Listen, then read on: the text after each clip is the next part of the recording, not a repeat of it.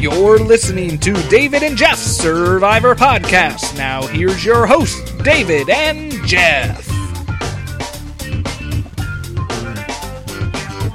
Hello, everyone, and welcome to David and Jeff's Survivor Podcast. I'm David, and not here with me is Jeff. Who knows where he is? He's a no-show, but I have a special guest. JML is back on the podcast with us. He's going to be talking with me about the finale of Survivor Cagayan, get his thoughts, what his thoughts on were the storyline and editing, as also just his opinions on how the uh, the actual game went in itself. So, how are you doing, Justin? I'm doing great. I think we should just rename this thing David and Justin Survivor Podcast and just go. There we go. Yeah, today today it is David and Justin Survivor Podcast. Jeff yes. so uh, yeah, it's Justin and myself. Uh, we're gonna be talking about the finale. So let's just start with overall. What did you think of the finale, and in and of itself as the episode as a whole? Did you like the finale? Did you think it was lackluster compared to the rest of the season? What were your thoughts? I actually thought the finale was a bit more entertaining for me than the the rest of the season. If we're going to compare it against that, I I enjoyed it. I mean, the big surprise for me was that final vote when they turned it and Spencer went home, and then I was just kind of like, well, we're just gonna see what happens, and that that to me, I guess, you know, I don't always value the unpredictability, but now I guess I see why people do to a certain extent because I think it was more enjoyable with the unpredictability of it. Yeah, it's, it's definitely, you know, I think a lot of the past seasons, you know, I've been able, and, and I think you have been able to see some clear people. Obviously, they're either going to win or, you know, you can tell certain people aren't. But this one, yeah, there was a lot of people who at different points I thought they could win. I thought there were people that I like for Tony, I thought there were times where I thought, well, he's not going to win with the edit he was showing. So I thought the the editing really threw us for a curveball this uh, this season. Yeah, internal to the episode, they really built up everybody as a possible winners candidate. When you had um, Woo was being compared to Fabio, and it would have been a Fabio win if he had won, and then they really humanized Kass in a way they hadn't done before, and then. Tony they they built him up as not a winner's candidate because he did the typical, oh, I'm satisfied. And usually when someone goes, I'm satisfied, that means oh they're not going to win because they're happy. That means they've they've reached their catharsis with the the game. Yeah. So it was interesting the way they did that. They kind of swerved a little bit. It was to me I called it a double bluff or a double double bluff where they knew they said this was a season for the fans and they know how the fans usually look at things. So they put that stuff forward and then then under that pulled the rug out from under us, undermined it. Yeah, it's interesting because you have someone like like Tony who won, who definitely uh, was the star, one of the stars of the the season. I mean, he got lots of airtime, but it wasn't necessarily like Redemption Island with Boston Rob, where we're like, well, this guy's clearly going to dominate and win. It was like okay, this guy is going to have a big downfall. This guy can't possibly win, but then he, he does. He pulls it off and, and wins it. Yeah, I mean, it was like I said, and we can go into this a little bit later. I don't know what your overall outline is, but it was so there was so many Russell Hantz parallels that it seemed like he was going to go down the Hantz path, which yeah. inevitably ends up with him trying to make another reality show, which is fictitious, I guess. I don't know. yeah.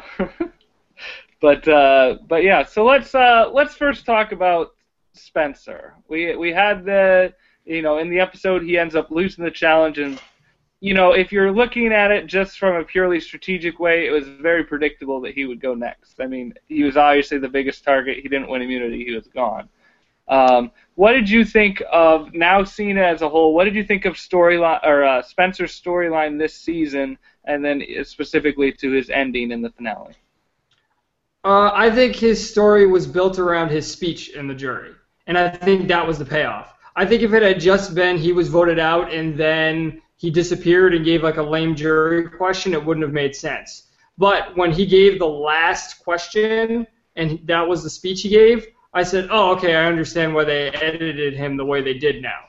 So I think he had a good edit over. I think the whole season was edited very well overall, and it was very compelling because it didn't make sense until the end, which is what you want out of a Survivor season. is you want to watch the whole thing and then at the end go, oh, now I understand why everything that was done that way.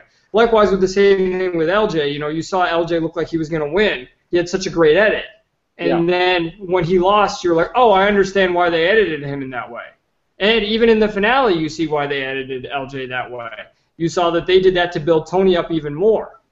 Yeah. Yeah, th- this was his big move. He took out his biggest threat, and now the game is his. But we didn't just we didn't know that until until the very end. Right, LJ was his biggest threat, and then he had to survive Spencer until the finale, and then in the finale, his he had to woo woo. yeah. but um, what did you think of of Spencer's plea to, to Tony? Uh, the final two plea? No, the uh, uh, the trying to save himself in the final four. Right, right. That's what I was saying. The strategy was built upon saying, well, it's going to be a final two. Oh, yes, yes. When I was looking at it story wise, I was sitting there and I was talking to the people I was sitting with, and I go, well, the most logical thing for Spencer to do is to save himself, because I was like, well, there's got to be a move for Spencer to save himself. Yeah. Right? Because story wise, it looked like he was going to save himself. Yeah. So I said the most logical move is to go to Tony and say you don't want to face Woo in the jury because he's likable and likable players have beaten strategists before. And then he did exactly that, and I was like, oh wow, I'm a genius. and then they edited it for the uh, the fire challenge, and I was like, oh well, that's what's going to happen. He's going to force the tie with Tony, and it's going to be him versus Woo, and he's going to beat Woo. And I was like, then he's going to take Kass to the end. I was like, open and close case. So I thought strategically it was the best move he had left. And I thought, you know, if we're going to talk purely from a strategic standpoint, I thought Spencer always made the optimal move from his context, but I didn't think he he just was never in a good context because he made the bad move in the beginning of going with Garrett, which all, always put him behind the the uh, I think the phrase is behind the eight ball, so to speak. So yeah. I thought it was a good move, and it was the best move he could have made. But unfortunately, as we saw all season, he was in a bad position. Yeah, yeah. I think with Spencer, uh, obviously he was never. Yeah, there was a few times where he was in a very good position, like right after the tribe switch and at the very beginning of the merge. But for, for the most part, his circumstances was very, very bleak for him. But at the same time, I'm glad and appreciated that he recognized, even at the finale, you know, I that Spencer didn't have quite all the be able to read people as well as Tony, or have that ability to socially look at people and understand them a little better. Whereas he, I think he thought very rationally and logically on everything, and he made the the most the, the optimal moves for himself, like you said. But I, I think his weakness was he wasn't fully looking at how everyone else was operating and what things they would do. I think he just thought, well, this is the most optimal thing that they would do, so obviously that's what they're going to do. I'm going to make a philosophical point. I agree with you completely, but I'm going to make a point about the use of the word rational and the use of the word logical. It okay. is not rational to not look at the personalities of the people you're playing with and not be able to assess them. I'm not saying it's something he did intentionally, but it is an error in reasoning. This yeah. is the same error in reasoning we saw in South Pacific the editors ha- hang a lantern on when they showed Albert playing chess, making the point that Albert only saw people as pawns. He, yeah. he saw them as purely numbers. And we see this with a lot of Sur- Survivor fans, where they only see it as a purely number-based game. Well, if you have five and they have four, well, you have the numbers, or if you're four, you need to just switch one person. It doesn't work that way. You establish rapport, you establish relationships. So yes. I think you know what Spencer's actually getting at is yeah, there's a weakness in his own thought process which causes him to have poor reasoning because he doesn't have all the information. So I think he was I don't think he was being irrational intentionally. I don't yeah. think his uh, equation was complete though.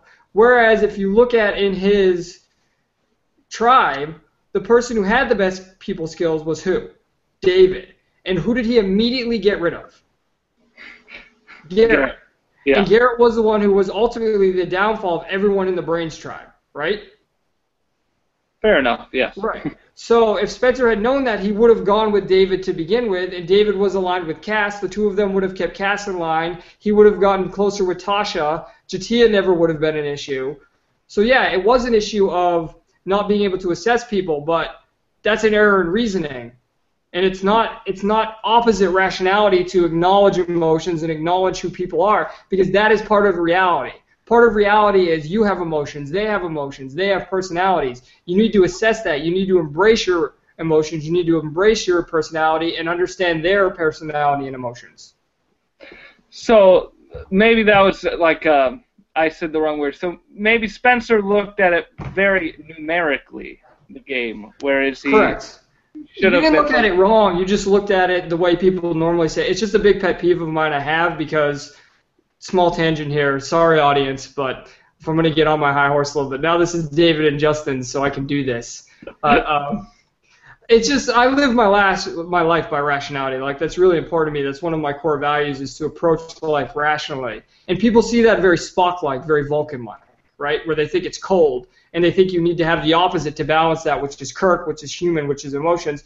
And I just I just don't think that's a healthy way to look at life. So when when that comes up, I'm just very careful to uh, speak out against it. So I don't think you said anything wrong. It's just it's a very precise philosophical point. Gotcha. So you talked about uh, Kass being humanized this uh, final episode. What were your thoughts of, of her throughout the finale? Uh, scared. I was very scared at the possibility of Kass winning. Um, it was nice to see more, you know, another side of her, to see her be more humanized and like care about things. But I mean, my my overall opinion of her didn't change because she made one statement which I didn't really like. I believe it was in the finale, it might have been the episode before, where she said, Nobody has integrity playing this game. I just don't believe that. I mean, I think one, Woo proved her wrong, and Woo could have very easily won the season if he had taken her. So one, that proved her wrong. And two, I think that people who have won the game have integrity. I think I think Tony has integrity and he won. I don't think we agree with his values, but I think he won. He, you know, he said what he was going to do and he did it. You know, I just don't think the words meant anything to him. I don't think that's lacking integrity. I don't think he contradicted his values or his life. So I just think ultimately, you know, Kass proved to be who Kass is. I think she just has a very negative, stereotypically cynical position on life. Yeah, and I think integrity, everyone can interpret in their own ways what it means to have integrity or what, what makes someone, you know, be uh, have integrity or not. So it's sort of like you calling someone else saying they don't have integrity. Well, you know, that's sort of your again, it's your opinion and what you feel integrity is. You're exactly right. It's one of those positions that it the statement declares more about yourself than it does about other people. Well, if you say, well, I think most people are liars, well, that means you're probably a liar. If you say nobody has integrity in this game, that means you're never going to try to have integrity in this game. Yeah. Exactly. So uh, I was, uh, it was interesting to me to see her come from behind in that immunity challenge and actually win it, and you know, be a half a second away from winning the other one. Yeah. Uh, but that Well, was, she, here's the funny thing, though, right? Do you realize if she had won that final immunity challenge, it just would have been Africa because she would have gotten destroyed by Woo in the final vote. Yep, yep, She would have been because Kim Jae won the last two immunities in Africa, right? yep. Right. So it would have been exactly that. The old woman goes to the end. She's a goat. She wins the last two immunities and votes out the strategist and, and loses in the finale. Yeah. Loses to the nice guy who stayed loyal. It would have been exactly the same thing as Africa. Yeah. yeah. And, you know, it's fun to point out, you know, Woo lost the game by winning the challenge. you know? Well, no, he lost the game by taking Tony, which was because he won the challenge. But it was the it was taking Tony that lost the game. Ultimately, yeah. What did you think of the whole, uh, the Woo taking Tony move? Strategically, Strategically, anything we, we however you want to. Well, there's two ways to look at it, right? There's the one to look at it strategically, which, once again, if we're going to look at personality, I don't know if there's any move Woo could have made, any other move, because he values his code. And he wasn't saying that as bullshit, right? He wasn't trying to bullshit the jury. Like, that was legitimately one of the best final tribal council performances I've ever seen because he was able to sit there calmly, rationally, and say, this is what I believe. This is why I did it, and I am proud of myself. And that is an extremely respectable way to play it. So I don't know if he could have done it any other way, but obviously the best move, if winning was your highest value, was to take Kass. But obviously Woo said, I don't want to win if I have to do all this other stuff. So, you know, he tried to win within his code, within his values, which wasn't possible for him. So I, you know, ultimately, this may sound crazy, but I respect Woo for the game he played.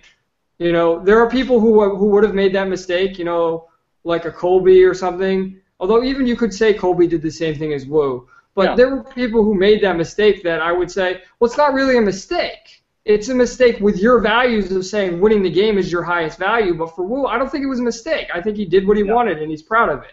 Yeah, I, I would compare it also to like Ian from Survivor Palau when he intentionally, you know, loses the challenge so Tom takes Katie. You know, he's doing that, you know, not for any strategic reason obviously, but he's doing it because of his value system and his his moral Right. code. And then when people say like it's the worst, like they said that about Ian, right? Like it's one of the worst moves in Survivor history. You're, what you said is exactly my argument against it. It's not a bad move. It's the move he wanted to make for his life.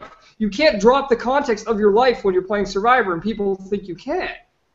Likewise, the same thing with Woo. It's not a dumb move. Woo made Yep. the move for Woo. He didn't make it for you people watching the game. He didn't make it for you, Kass. He didn't make it for you, Spencer, sitting there on the jury going, Woo, what's wrong with you? He made it for Woo, so I'm not going to call it dumb in the same way I'm going to call Erik in Fans versus Favorites dumb, where he was legitimately trying to forward himself in the game. Yeah. Yeah, no, I agree. Um, what did you think of the, the final tribal council? You said Woo had one of the best performances. Yeah, it, the editing made it look like Woo was coming off really great. Everyone was super mad at Tony, and yet in the end, it's eight to one. Well, he was. I mean, Woo was coming off great, and everyone was mad at Tony. It was a therapy session. It was fine. We're going to give you the game, but we want to know who you are, and we would. We have this time where you have to listen to us, and if we're going to give you a million dollars, fine. Listen to us. This Yeah. is why I'm mad at you, Tony. Deal with it. You did this. Here's your million dollars. And you know what? Woo did come across well because Tony wasn't able to articulate why he did what he did. But I mean, he's a cop. Cops are not paid to be able to articulate what they do. They're paid to go out there and do the right thing. So what That's did he do? job. He made a plan of action. He did the right thing, and he won. I mean, he's a he did the cop thing. Yeah. Yeah. So you know, it, it made sense, and the edit it, the edit played that to its advantage, right? Because I was like, holy shit, Woo is cleaning up. Yeah. But no, I, I mean, I enjoyed it. Like, I think one of the things that I will always remember that I think most people won't is, and I think it's tragic most people won't, is how good of a performance Woo gave and how much it can teach you about final jury performances. When I think of final jury performances in the past 10 seasons since, like, well, I guess it's eight since, like, Heroes versus Villains, the three that stand out to me are um, Boston Rob, obviously, because he finally figured out how to play the jury uh, Sophie, who actually sat there and bothered to define what it meant to outwit, outplay, and outlast, which nobody does. Nobody goes, "This is what I did. Let me define it for you, and then I'll tell you how I did it." That was brilliant. And then Woo, the the idea of saying, "This is who I am. This is why I did it. I'm proud of it. I'm not apologizing," and being able to do that clearly. I think people can learn a lot from that about how to approach the game and how to approach the jury when you get there. Yeah. We've uh, we mentioned a little bit earlier. Everyone has been comparing Tony and uh, Russell Hantz and their similarities and differences. Let's get your official opinion on the comparison between Tony and Russell Hantz. Compare and contrast. Well, what I will say about this is I think that's what the edit wanted us to do. I think Yeah. they, they cast him for that, and I think they edited the season around that. Where they wanted us to think it was going to be Woo was going to be Natalie, and then they reversed it at the end by having the speech be for Tony, not uh, against him, the way it was with Erik Cardona and Russell, right? And that's what Spencer's whole edit was built around. Do I think Tony is like Russell? Yeah, I mean, I do think we have to acknowledge that Russell had positive things about his gameplay. Russell was aggressive, and Russell wanted to win, and he made the moves he had. And he was out there looking for the idols, and he figured out camera tricks to figure out where the idol was and everything. I mean, Spencer said it, I think, or somebody said it, where they said the reason yeah, Spencer said it. The reason Tony was finding the idols, woo, is because he was looking and you weren't. Which you have to give someone respect for that. Like that means they want to win. I think yeah. he was also like Russell in the sense that, and they showed this with Kass as well, where they, you know, and I'll get into this in a second, but they showed Kass was more negative than than than Tony. But Tony still had a little bit of that negativity where I don't think he needed to lie as much as he did to, to get to where he was. Yeah. And I think the other thing that's revealing about his edit is what Trish said to him. I was there putting the fires out for you. And I think they really under edited. They only really showed us once when Trish did that. So I think they under edited Trish doing that in order to make Tony look like more like Russell Hantz than he was. In the same sense that Stephen was there to make JT look good and win unanimously, I think Trish helped uh, Tony a, a, lot in the same sense that Stephen helped Russell. Does that make sense? Stephen helped JT, yeah. Yeah, Stephen helped JT, sorry. And, and, and then he helped Russell by transitive property of equality because JT was able to give that note in Heroes versus Villains. There, there you go. Yeah, yeah. I just saved myself there, but you get what I'm saying, right? Yeah. No, absolutely. Yeah. And I think they under-edited Trish to make that comparison because yeah. the whole season, right now, I'm going to get into the the Kass and um, Tony thing a little bit more. The whole season was built around Woo's choice, right? It, it all built up and led to: do you take the greatest goat in Survivor history, or do you take the greatest strategy strategist of your season to the finale? And what do you do? And it was built upon saying, well, they're both negative, and they both played the game with this sort of negative perspective because they really underedited Tony. We didn't see his benevolence. We didn't see how nice he was in camp, which is, you know, a lot of what people hated about Russell was how mean he was in camp, right? So it went beyond Russell's gameplay and how he treated people. They didn't really show us Tony treating people well, and that was intentional because they wanted us to think, well, what is the degree of negativity in this game? And ultimately, what they showed us is the degree of negativity is too much with Kass, but it wasn't too much with Tony.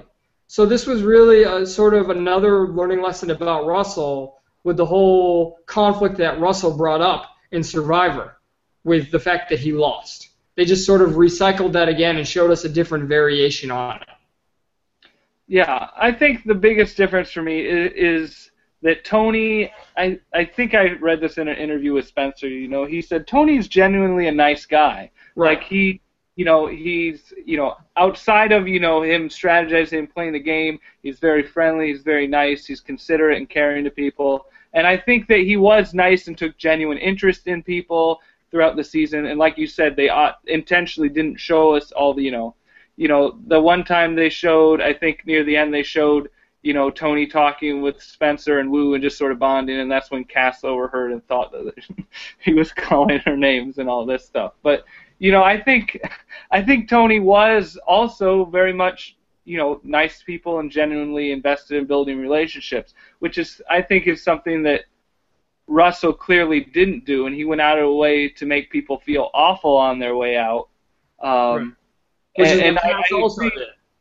What? which is what Kass also did. Yeah, I was just about to say, and I think that's yeah. In, in, that sense, it was very similar to Kass, who gives someone the finger on the way out. I'm sure that will you know makes them feel nice and and wonderful. But, right. So in a way, they were kind of like if you took Russell Hantz, split him in two, editing wise, that's what they became, right? Yeah, I agree. Yeah. So very interesting. Yeah, I, there's lots of comparisons. I think they they did both play hard. They did everything in their uh, everything in their power to gain control and to you know have everything at their disposal to win. But but ultimately, I think Survivor comes down to the social and how how good you are with people. And I think people generally respected Tony, whereas people did not respect Russell and just thought he was an ass. Right, and with Tony, he was nice enough that they were able to say, "Does this game mean this much to you?" You know, they, we know you're not doing this to be mean to us. Whereas with. Russell, they thought Russell was doing it to be mean to them. So with Tony, they could sit there, and that's all they wanted, right? That was the key moment editing wise for uh, Tony in the final tribal, where he finally admitted, yeah, well, I am willing to, to throw my dad's name under the bus in order to win this. And Yeah. that's all they wanted to know. And when he finally owned up to it, he said, "Yes, this game means that much to me." They said, "Fine, have it." You know, if that's me, if it means that much to you, you can have it. Yeah. Yeah, I agree.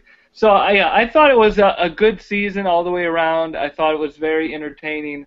Um, I thought Tony was a great winner, um, and so many just interesting characters this season. I think you know a lot of rich personalities, and and you did you, you know they did bluff us. They they truly. I did not think that Tony was going to win even at the merge, I know what last time we had you here, you said he was one of the options, but uh, I was really Thank you for acknowledging that. I want to at least know that Tony was on my radar. It was just I was convinced of Spencer. But if I had to pick a number two at like one percent, I would have picked Tony. Yeah, he was shown. I mean, let's be serious. In the beginning of the season, he, it was shown as the person who was most balanced, right? So Spencer was the brain with brawn, and Tony was the brawn with brain. And bra- brain was made to be a big deal in the first episode. And from the beginning, you know, LJ was the beauty with brains. So those were sort of our three winners candidates. Well, when it came down to the end, two were there left, and one of the two won. So we had a good we had a good beat on the end. We just didn't have the complete picture, which is the way it should be in any good mystery story, right? yeah. And uh, now that the season's over, what is the theme? What was the theme of the storyline this season?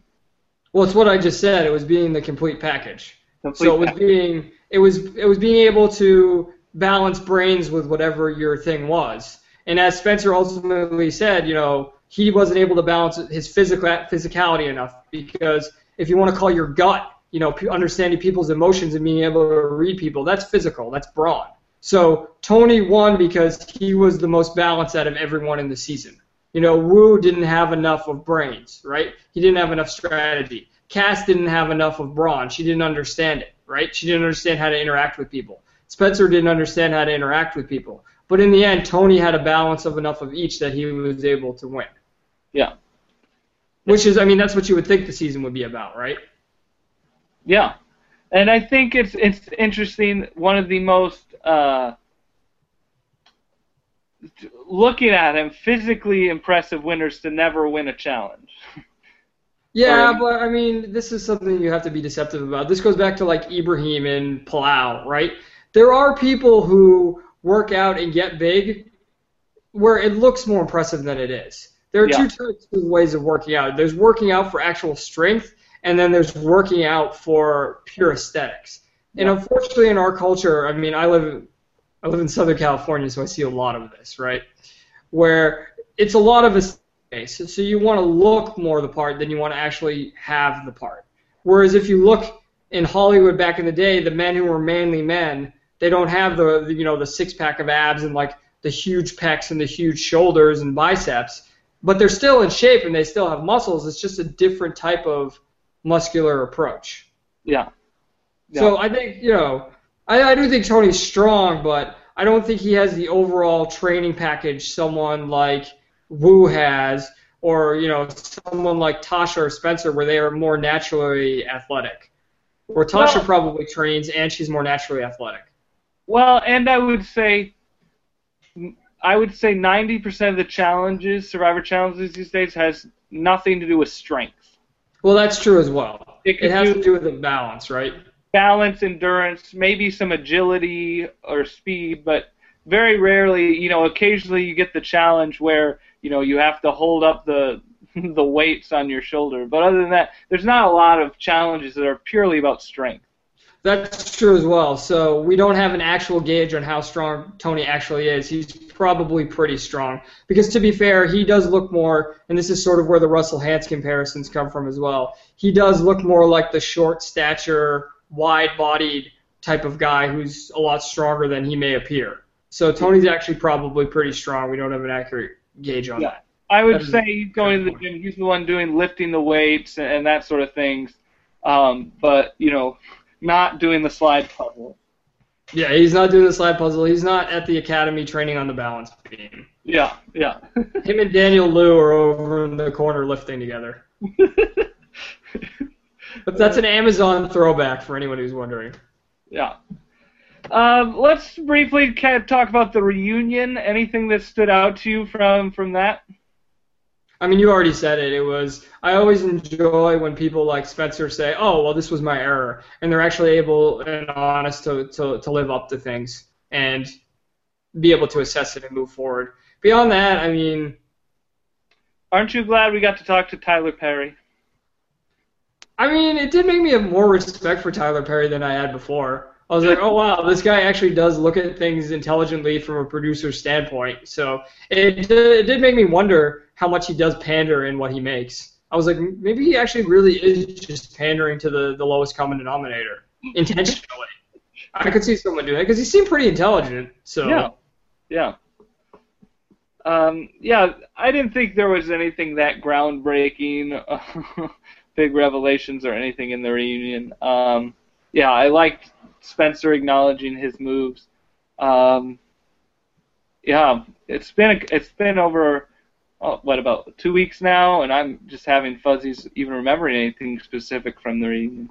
Right, I'm kind of I'm kind of done with the season. I'm kind of ready to move on, which doesn't really happen. I mean, I wrote my my my analysis, which you know once I did that, I was like, okay, I've put this in its place. It can move on. This was a good sort of palate cleanser after having to put up with Cochran and Tyson winning.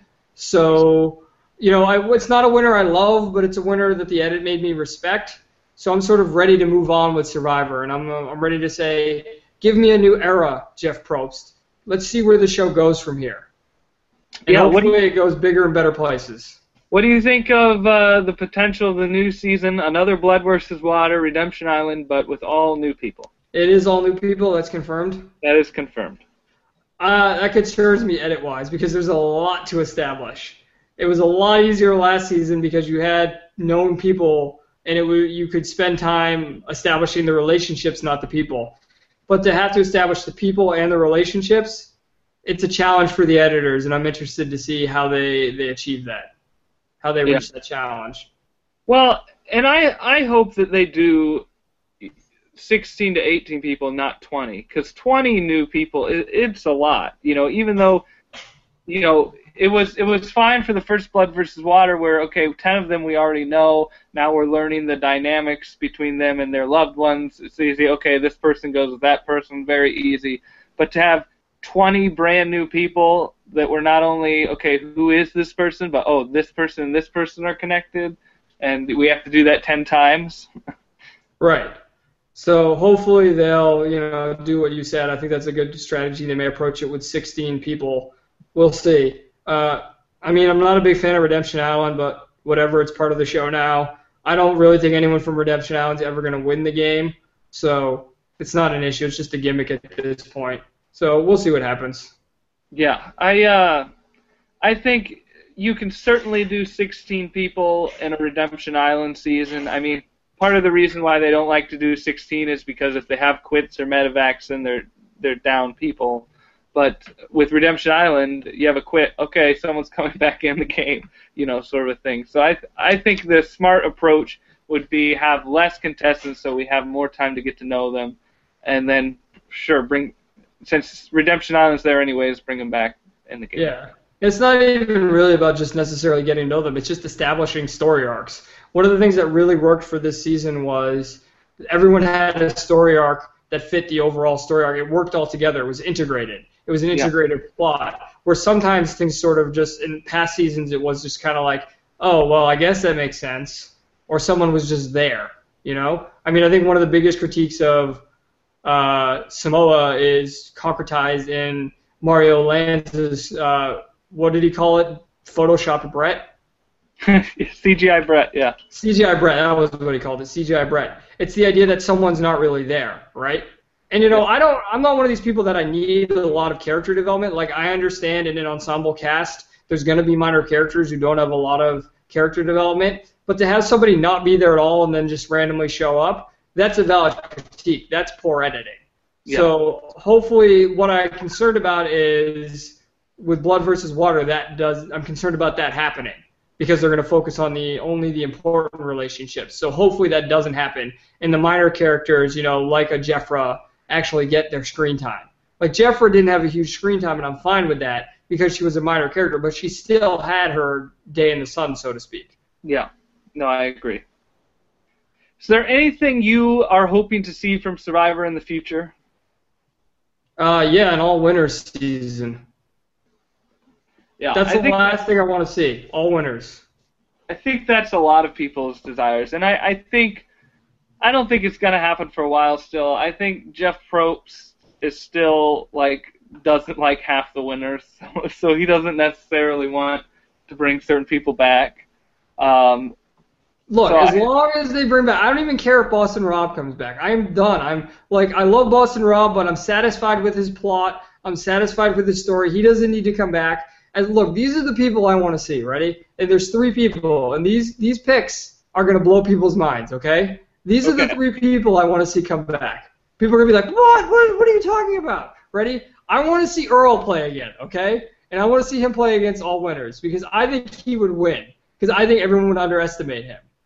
Then I want to see Sophie play again at- on an all winners season because I think she would be underestimated. Finally, I want to see Denise play again. Those are the three. If those three winners are on the three winners season, I'm happy.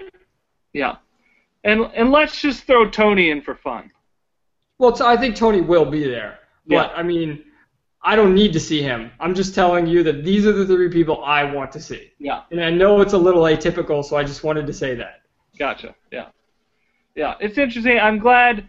I uh, I'm glad Tony said in interviews that he he would play again if they asked he'd go back. Um, which I know a lot of winners, you know, say they don't. And I think it's the thing of if you win on your first time, there's still a desire to come back. But if you win on your second or third time, you're like, okay, what's the point?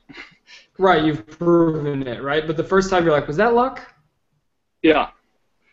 Or or even yeah, I I wanna I could get to do this thing again. Oh, that's so cool. Like you know, but uh, Boston Robbie's done it four times. I seriously doubt he has any real desire to come back. Right, what does he have to prove anymore, right?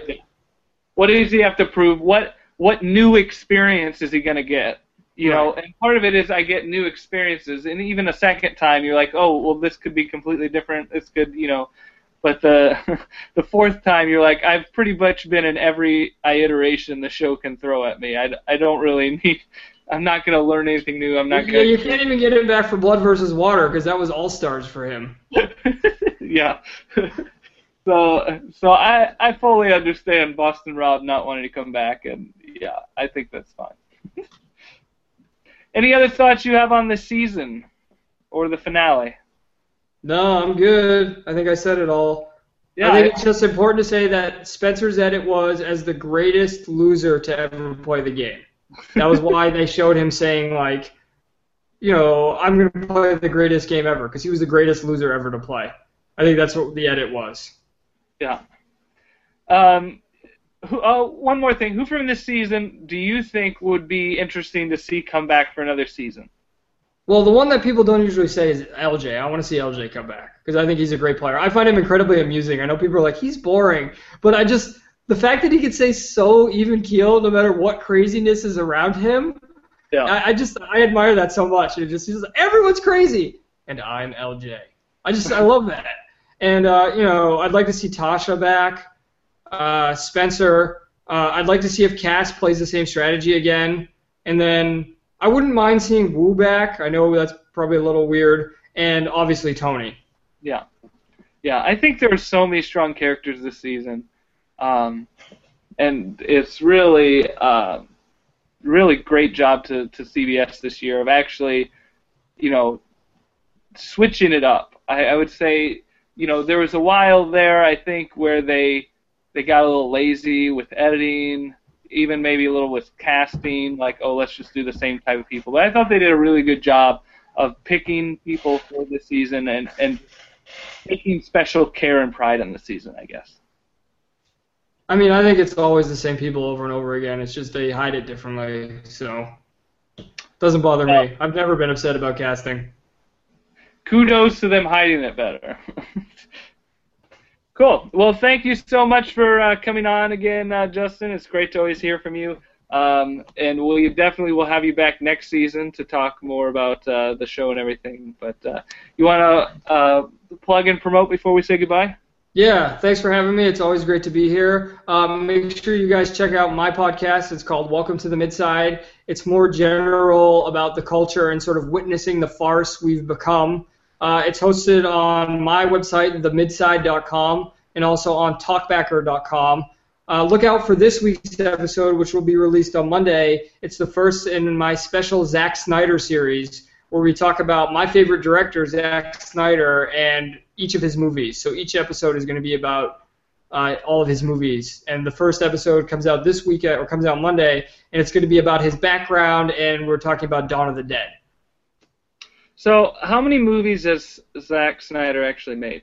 So he's got uh, Dawn of the Dead, 300, Watchmen, uh, Rise of the no Legend of the Guardian, Owls of Ga'Hoole, and Man of Steel. And then he's working on Batman versus Superman, Dawn of Justice, and then he's going to do Justice League. So in a while he'll have that's seven, but right now he has five.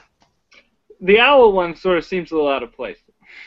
well, it, it's see people say that they were like it's a departure from what he's done, but if you actually look at the themes of the movie and the way it's directing, I mean directed, they have 3D or not 3D, they have slow mo owl fights. So if you see it, you understand how it's Zack Snyder. Yeah, I've never actually seen the the movie. Is it any good? It, I mean, it's entertaining. I think it's probably the the worst written out of all his movies. You know, if we're ignoring 300, Rise of the Empire, which I am because it's just not a good movie and he didn't direct it. But um, yeah, I think I think it's entertaining. Visually, it's stunning, which I mean you would expect from Zack Snyder. So I would say watch it for the visuals and understand that some of the writing is kind of eh. I mean, it is based on a children's book series, but yeah, I think it's very entertaining. Great. Well, uh, thank you everyone for listening. Be sure to check out uh, Justin's website, themidside.com, and also uh, leave us comments what you thought of the finale of Survivor Cagayan and any thoughts that you have for us. You can do that on our Facebook page, David and Jeff Survivor Podcast, or on our website, survivorpodcast.blogspot.com or you can check us out on iTunes, David and Jeff's Survivor Podcast. We're going to be doing a couple things this off season. We're going to be doing another Survivor trivia. We're going to be doing some Survivor lists, so it should be a lot of fun. So stay tuned. We're not uh, going away for two months uh, or three months. We'll be doing some other stuff in between them. But uh, thank you guys so much for listening to David and Justin's Survivor Podcast. Uh, Look for the spinoff next fall. look for the spinoff. But uh, yeah, thank you guys so much for uh, listening and or watching. Goodbye.